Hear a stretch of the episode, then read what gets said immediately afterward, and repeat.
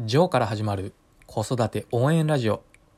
このラジオでは、ワンオペ経験7年のジョーが子育てやビジネスにおける悩みや考え方を解説することで、僕なりにあなたを応援します。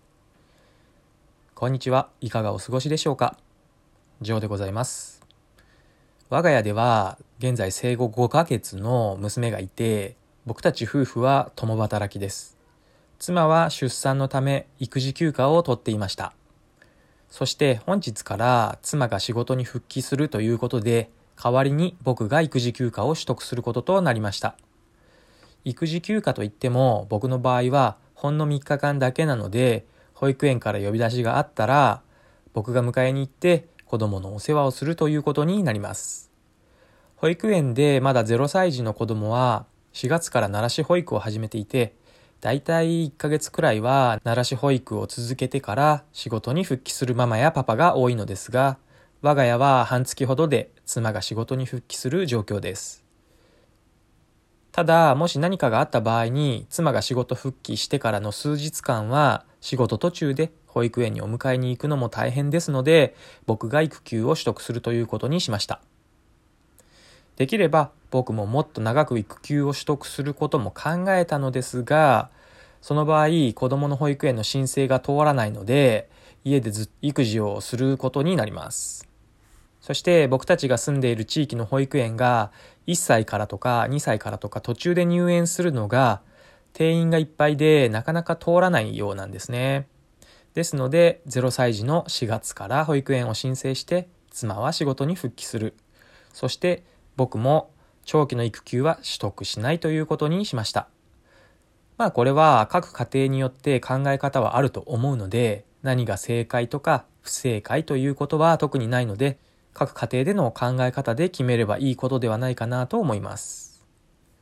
そして小さいうちから保育園に預けるのは子供がかわいそうとかいう声を聞くことも正直あるのですが、僕の家ではその分家で過ごす時間を子供に対して愛情をたっぷり与えてあげればいいと考えていますので単純に子供と過ごす時間だけで判断できるものでもないのかなというふうに考えています。いくら子供と過ごす時間が長くても収入がなくて生活に経済的な余裕がなくなる。そうするとどうしても精神的な余裕もなくなって子供に愛情を与える余裕がなくなるということにもつながってしまうというのもあるかと思います。また一方で逆もしかりで仕事を続けることで経済的な余裕はあるものの仕事がハードすぎたり家庭にまで仕事を持ち帰ってしまい精神的な余裕がなくなって子供に愛情をかける余裕もなくなるということもあるかと思います。これらはどちらも本末転倒だと思いますし避けた方がいい子育て方法だと僕は思っています。よってこのバランスをうまく取ることが必要になってくるということは言うまでもないことだと思うのですがそれがうまくできないから困っちゃうのよ。というのが子育てにおいての悩みの大きなくくりとしてテーマとして挙げられることはまあ少なくないだろうなというふうに思いますし多くの子育て世代が感じていることではないかなと思います。実際に育休を取得した方で特にママの場合に未だに僕の周りでは多いのが非常に残念に感じることなのですが子供ができるまではバリバリにある日本の大企業で仕事をされていたのですが30代前半でもうすぐ中間管理職になるくらいの方だったんですね。子供ができてから出産から保育園に0歳から預けたのですが8ヶ月ぐらい育休を取ったのかな？うん。そして子供を保育園に預けられる時期になって4月くらいに職場に復帰したところそれまではその人は営業職をしていたのですが、総務のスタッフ業務の担当になったんですね。これ総務の仕事が楽だとかバリバリ働けないということを言いたいわけでは決してありません。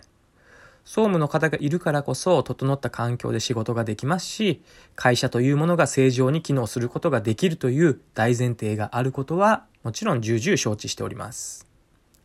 あくまでもその人の特性として営業職が好きで、これまで10年間職場でキャリアを積み重ねて、経験を積んでようやく管理職として自分のチームを持つようになって、ますます営業成績を上げていこうと考えていたところ、出産と子育てという人生における大きなイベントによって自分のやりたい仕事をできない状況になってしまった。しかも職場に復帰したらその居場所はもともといた営業部にはなくてその人はもうやる気がなくなったとかあとは後輩たちがどんどん自分よりも出世していって気を使われるのが辛いとおっしゃっていました。もちろん全ての職場でこのようなことが起こっていることではありませんし出産や育児を経験しても満足のいく職場で仕事をされている方もいるとは思いますただし女性が出産や育児によって特にこれまでの社会では女性が子育てをするものというような価値観が多数派であることも多く遭遇する場面は少なくありませんでした。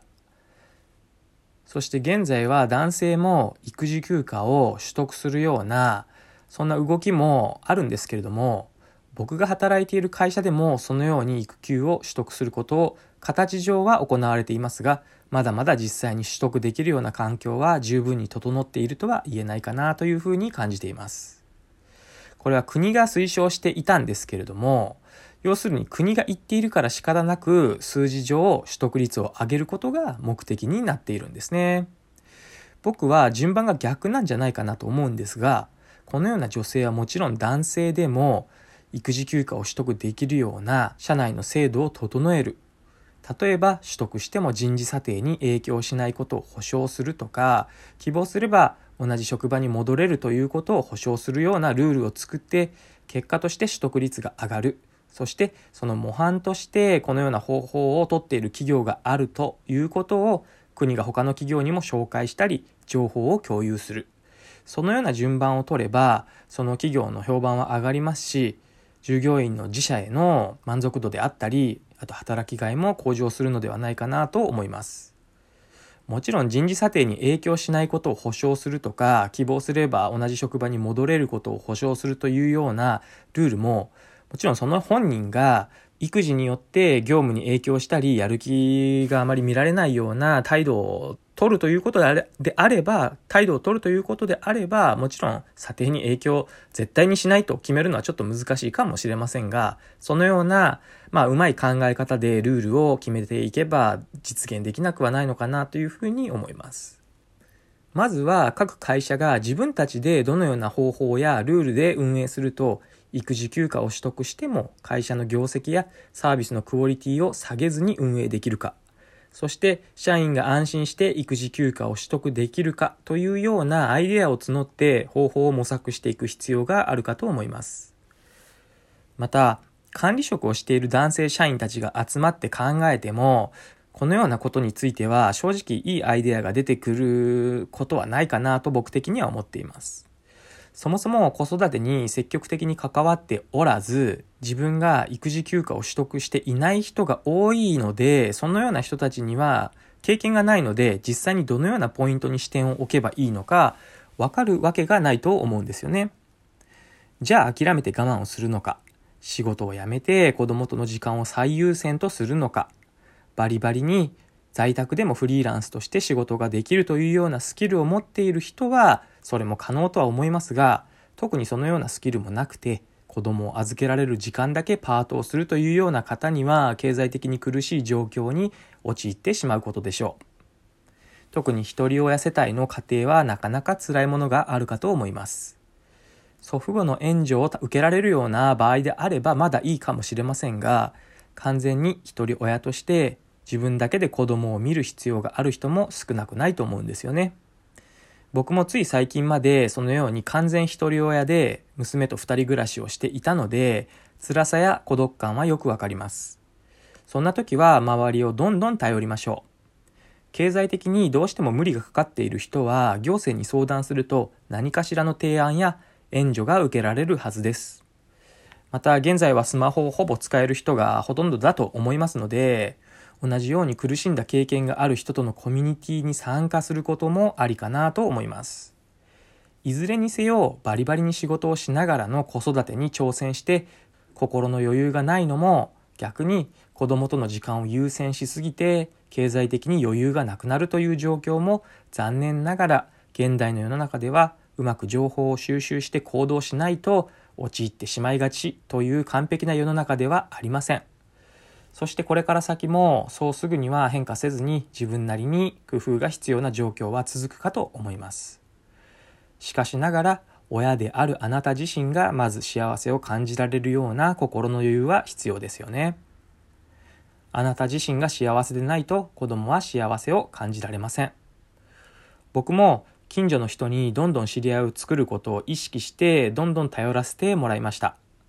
もうダメだと感じる前にどんどん頼っていきましょう。ということで、どちらも避けたい仕事と育児の関係性という話をそろそろ終了しようと思います。今日も一日素敵な時間をお過ごしください。概要欄に Twitter やブログのリンクも貼っていますので遊びに来てくれると嬉しいです。それではまた次回の放送でお会いしましょう。最後まで聞いていただきありがとうございました。じゃあまたね